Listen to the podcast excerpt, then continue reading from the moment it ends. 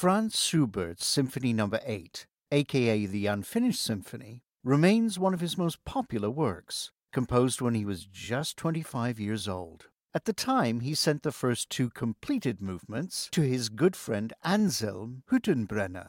But Anselm never told anyone about the work until 42 years later, in 1865. Wow.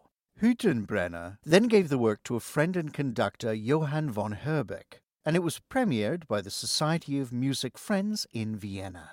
Symphony No. 8 may have only had two complete movements by Schubert, but there were also sketches for a third movement, Scherzo, in piano score form.